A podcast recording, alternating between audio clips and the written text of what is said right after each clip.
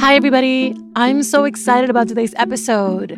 It's a continuation of our holiday series where we explore the intergenerational and cultural tensions around food, family, and the holidays.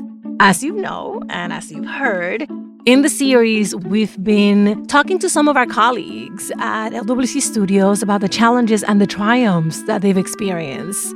And today, I'm so excited to welcome our managing producer, Paulina.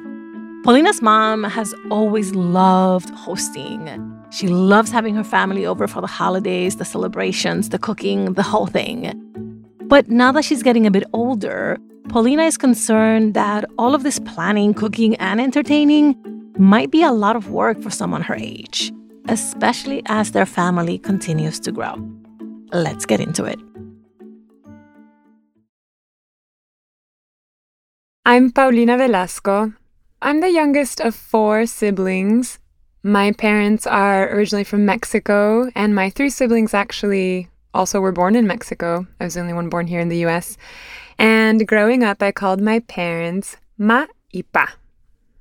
My family has always gotten together with as many of us as we could gather for Christmas, Easter. We get together for birthdays.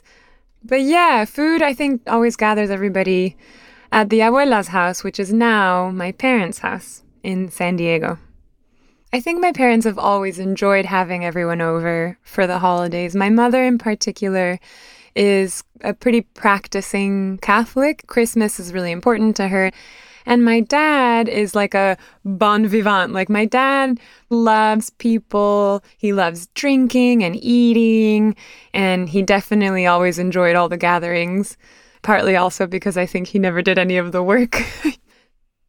so, my mom, every Christmas, has cooked bacalao, which her mother used to make in Mexico, which is like codfish, I think, in like a red tomato sauce. And like she's like very proud of her bacalao and like we'll make it like months in advance and then freeze it in these huge gallon freezer bags. So she has that like ready. And then a couple of years ago, she decided she wanted to feed us French onion soup. And the same thing, she like preps way ahead of time. She has like bags of onions cut up already.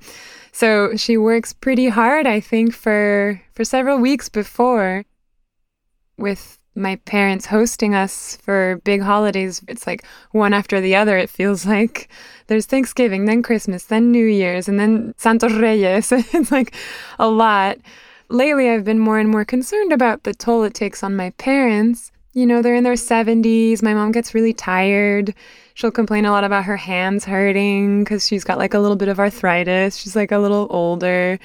It's also feels like it's more work because there's three grandchildren and there's kids and husbands and like it just feels like we've multiplied, which is a really lovely feeling. But I can also sort of notice that my mom's stress about it is multiplied. She'll talk about it months ahead of time, like, I have to make the bacalao, but I have to make twice as much, you know? And then also, my father recently got diagnosed with dementia. So he was never as involved in the preparation, but he was definitely like involved in hosting us all and he can't really do that role anymore. And it almost feels like, you know, we have to watch him a little too and make sure that he's okay in these kinds of gatherings. I'm trying to sort of like work on it with my siblings. Like, what can we do to help mom out? I've been sort of like pushing my siblings a little more to be like, well, maybe everyone does Thanksgiving in their own like nuclear families and we spare my mom one of the holidays none of us has as comfortable or as big a house. so for the holidays it, it feels i mean i you know we want to be there. It's comfortable. It's where we all grew up. It's big. It has a big yard for the kids. It is really tempting to want to go to their house. A micro version of the holidays happens every sunday at my mom's house where people show up for dinner. When i am there i try to help my mom doing all the extra stuff. Like she wants to kind of manage the cooking, but maybe I can do her dishes while she's cooking and I can clean her counters and kind of help her with some of the extra things. But it's hard in part because I don't I don't know that she's very used to relinquishing that role either. And then I also think that she really loves her house. She loves her kitchen. She knows where everything is, she knows where the salt and pepper is, and she knows where the spatulas are. And we have tried before to show up with food or show up and be like, we'll cook the food in your kitchen. And it, it just ends up annoying her because she's like, stop asking me where the spoons are, you know? If the idea is to relieve some of the pressure, it doesn't seem like she feels pressure relieved just because we're doing the work, because we're still in her kitchen. we're still using her space and we're still asking her to host us, you know? It's been an adjustment in like the last year.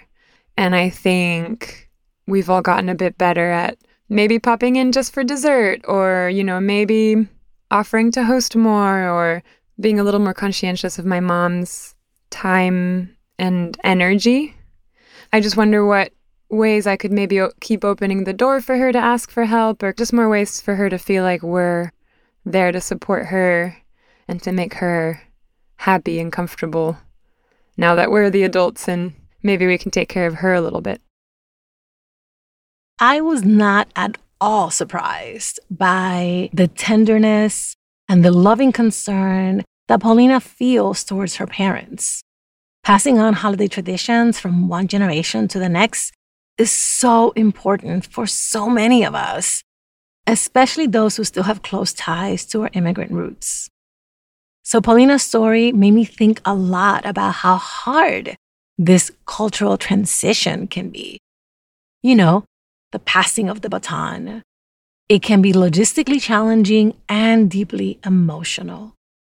So, what can we as first gens do to make it smoother for our families? What should we be prepared to learn, to teach, and to negotiate as our loved ones pass on these beautiful traditions? To help us figure it out, I called in an expert. My name is Trisha Pérez Kennealy. I am the owner of the Inn at Hastings Park in Lexington, Massachusetts. I am a trained chef. I am a Puerto Rican Jew. There are not many of us, but I'm a very orgullosa Boricua. I'm Boricua pura, and I'm happy to be here. I'm going to start with the easiest question that you're going to get, which is what did you hear as you listened to Paulina's story? I heard a wonderful story about a family that really enjoys spending time together around the table. And it reminds me so much of my own family. And it's actually really related to what I do professionally in terms of running a hotel and a restaurant because food is meant to nourish, it is meant to bring us together. And I think that there's some things that we might be able to do to help them come to a compromise so that mom is a little bit less stressed so let's talk strategy. What can Paulina and her siblings actually do without offending mom? so I think the most important thing is like, let's celebrate Paulina's mother for some of the things that she already does. She is organized and she plans ahead. Yep. Okay.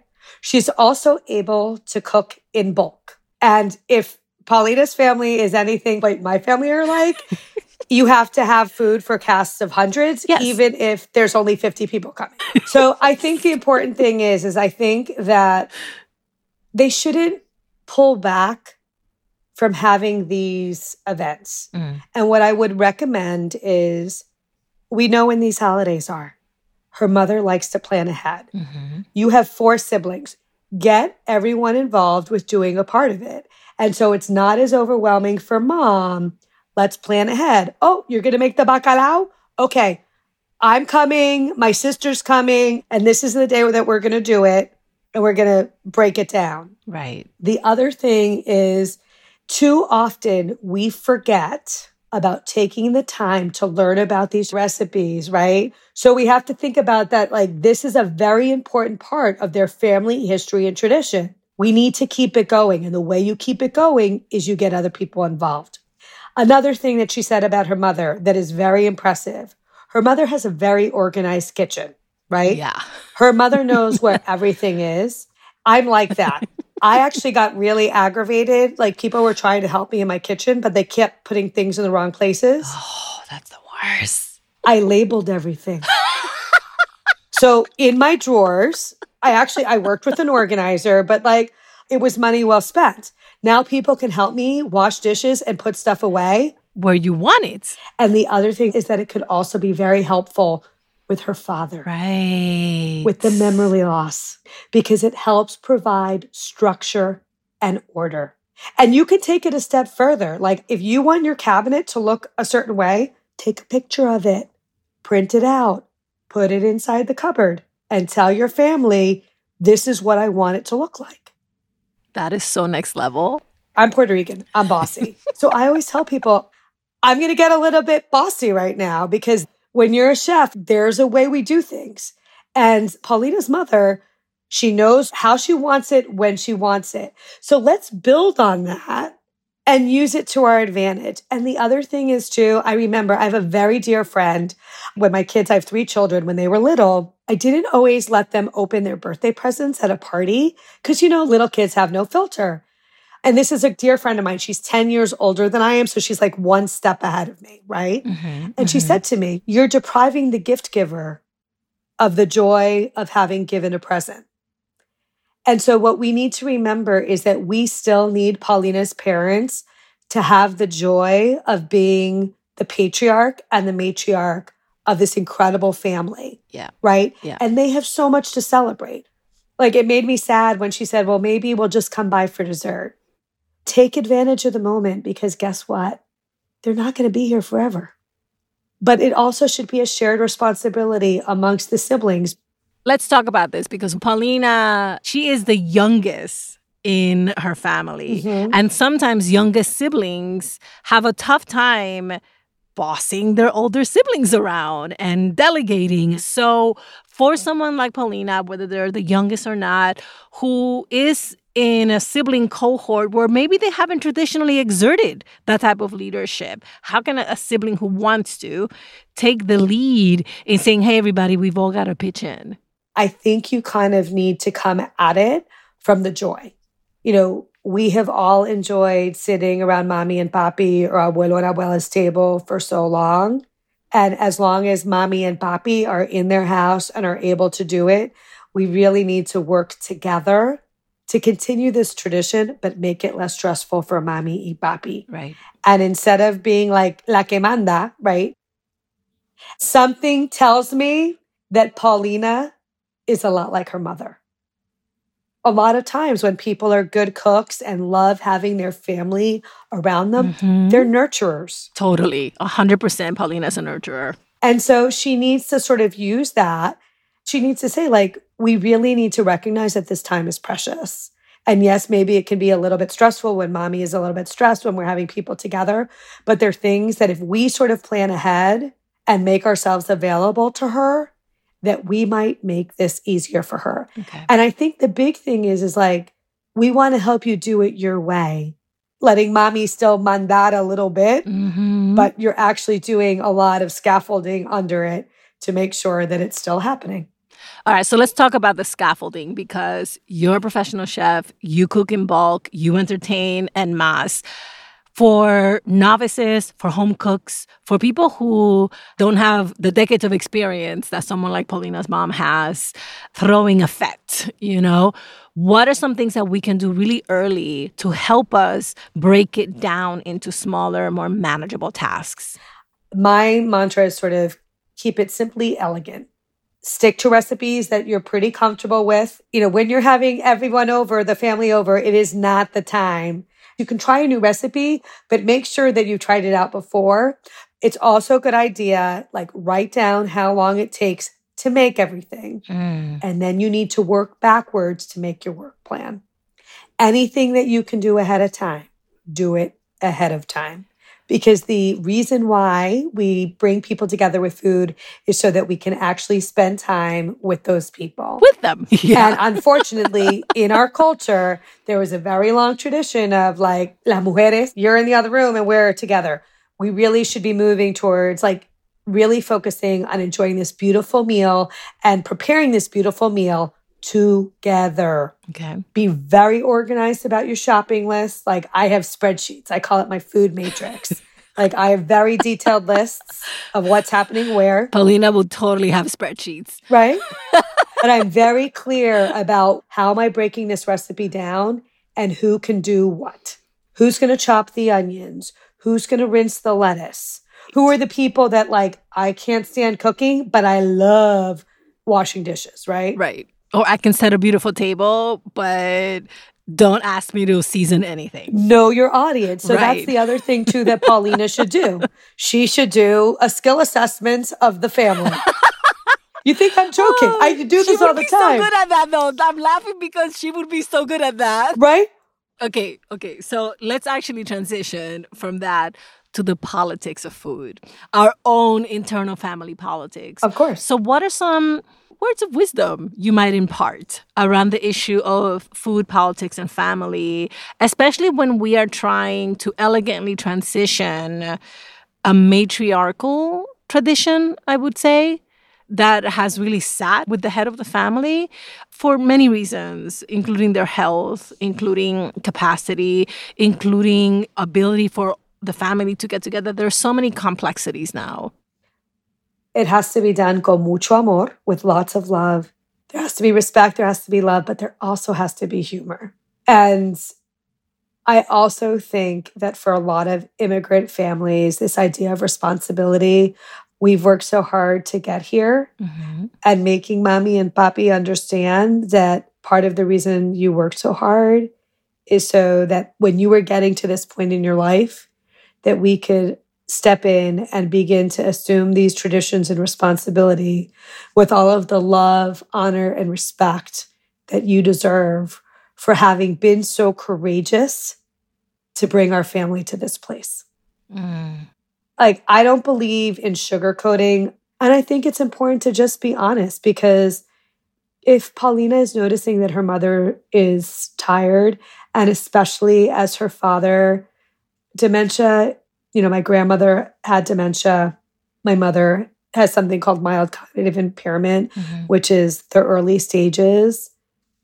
It's hard. And we talk a lot in our Hispanic families and our Latina families, but sometimes we don't always talk about the hard stuff. And so I think being direct and just saying, Mira, mami, I know that this is harder. We want to keep doing it, but we need you to kind of lead the way. You need to be a leader, and part of being a leader is knowing when it's time to teach the next generation to assume that responsibility. And it's a gift. It is a gift for a patriarch or a matriarch to be able to pass along that tradition and to be able to see that your children are soaring and that they actually really did pay attention and they valued all of those lessons that you weren't sure if they were listening. Here's the test they actually were, and they're so grateful for all of you done so those traditions stay alive. That's so beautiful. What a blessing to have you on the show. Muchísimas gracias. It was my pleasure. All right, let's recap what we learned from Trisha. Make a work plan. Bring out the spreadsheets, set deadlines, create a strategy, and delegate. You can be fun, loving, and organized all at the same time. Gather your team. Review and evaluate the skills of every single family member, regardless of their age. Listen, the little ones can put napkins on the table. There is a task for everyone. So, assign these tasks and play to everyone's strengths. Remind them that the shared goal is to support and to celebrate your elders. And remember, do it their way. Observe how your older relatives host, how they cook, how they entertain, and build on their tactics. Honor them by encouraging them to take the lead and show you their ways. Happy New Year, everyone. See you on the other side.